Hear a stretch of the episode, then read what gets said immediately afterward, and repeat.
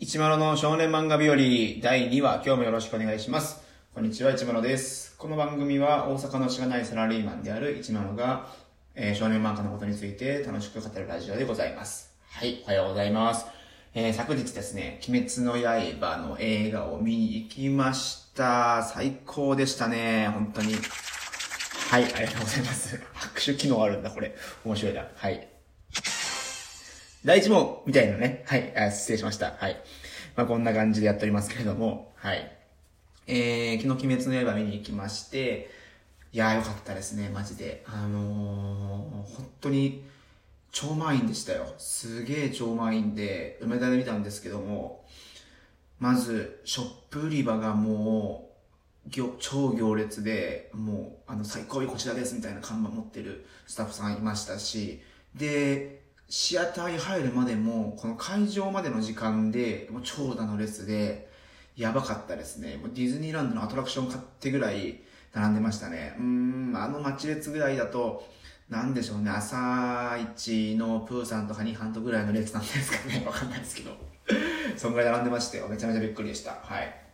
で、アニメのね、内容、映画の内容なんですけども、あの、めちゃめちゃ良かったですね。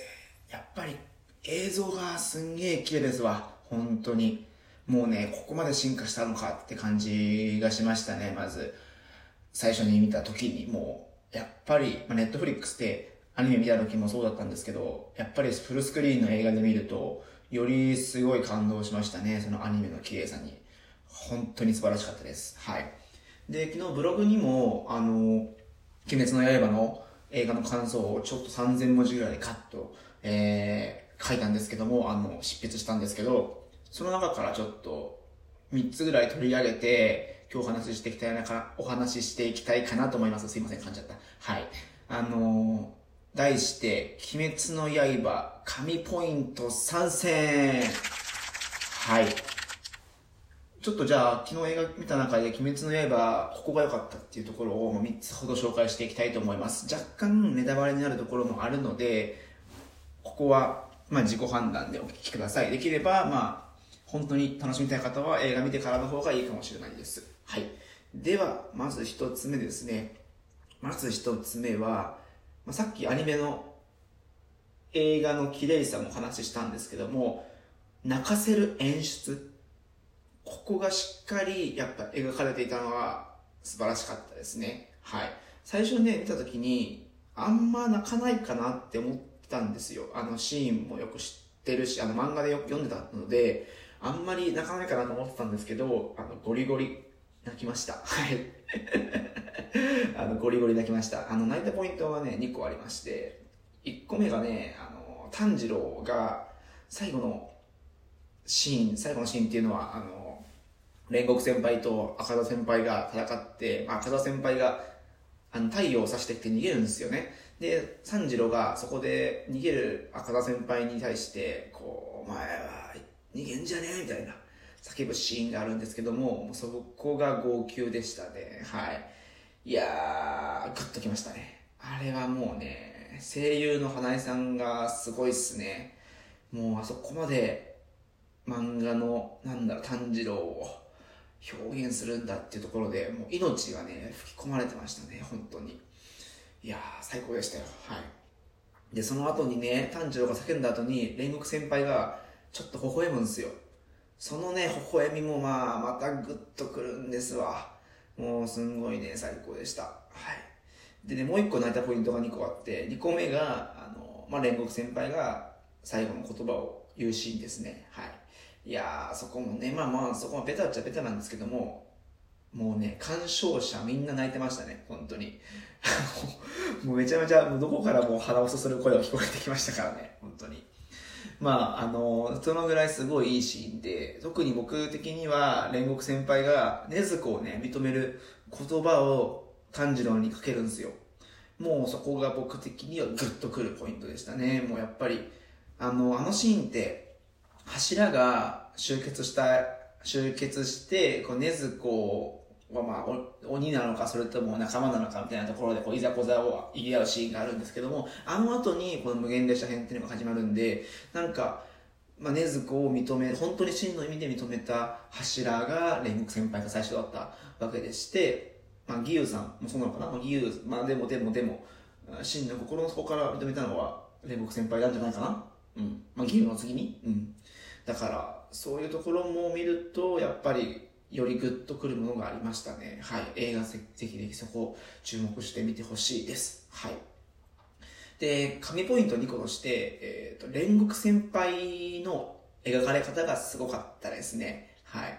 まあ、このね、無限列車編って、もう炭治郎の話っていうよりも、やっぱり煉獄先輩の話だと僕は思うんですよ。うん。あのー、まあ、上昇で炭治郎と、まあ、縁武たちの戦いが、あの、加減の1の縁武との戦いがあって、その後に、まあ、上限の3の赤座先輩と煉獄先輩が戦うシーンがあって、まあ、そこがね、やっぱメインだと思うんです。で、煉獄先輩、さっきから先輩先輩言ってるけど、まあ僕の中では煉獄先輩なんですよ。はい。煉獄先輩って、あのー、この登場シーンまでに描かれてるところがまあほぼないんですよ。あの柱が集結したシーンしかないんですね。だから、正直漫画だとぐっと感情移入ができないんですよ。もう変な話言ってしまえば、あ、出てきたな、この人柱なんだ、あ、死んじゃった、みたいに思われてもしょうがないですよ。まあもともと鬼滅の刃の描き方が、なんだろう、そこまで一人一人をぐっと深く掘り下げる話ではなくて、まあ過去を描くにしても、さらっとこう、1話ぐらいで終わら、1話2話で終わらせてしまうぐらいの話の展開の進め方なので、まあそこは別に、うん悪くないというかそれそれぞれの作品のスタイルだと思うんですけどもだからこそこの漫画だと煉獄先輩の CEO にこう超共感できるかっていうとやっぱり難しい部分もあると思うんですよね。あると思ったんですよね。もちろん感動しますけど。だから僕それブログであのワンピースと対比してるんですけどやっぱりエースポートガス D エースが頂上戦争で死ぬ時はもう僕もボロ負けしたわけですよやっぱりそこにはルフィとあのエースが、まあ、サボとこうしっかり描かれてるシーンがもう何前にもあって、で、過去の子供編もあって、で、えルフィ守って死ぬと。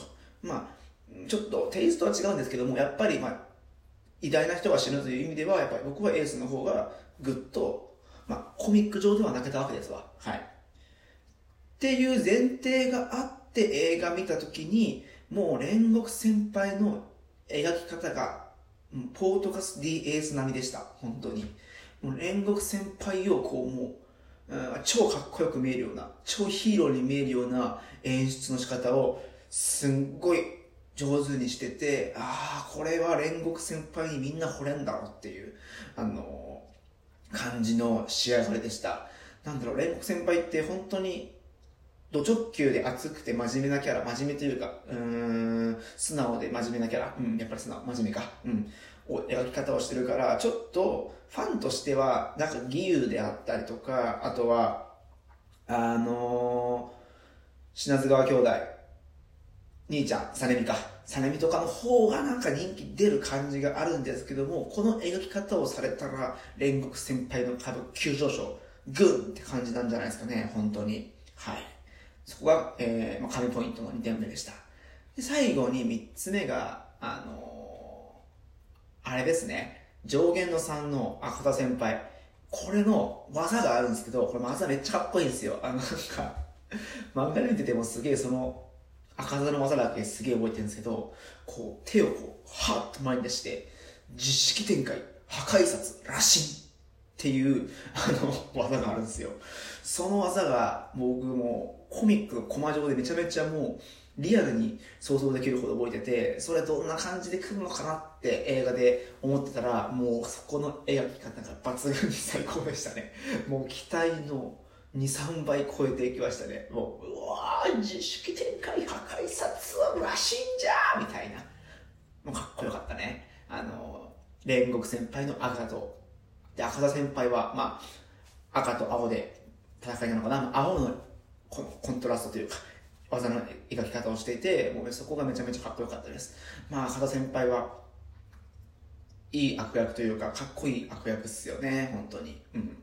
この後も、あれだな最後のラストの戦いで、まあ、赤田先輩は義勇先輩と、え炭治郎と戦うわけですが、なんかそこもね、ゆくゆく映画化してくれたらいいなぁなんて、はい、思ってますけどね。はい。そんな感じかなってことで、あの、映画、鬼滅の刃、めちゃめちゃ最高でした。ぜひ、皆さんも劇場で見てください。あら、チェアが動いたすいません。はい。それではまた明日、さよなら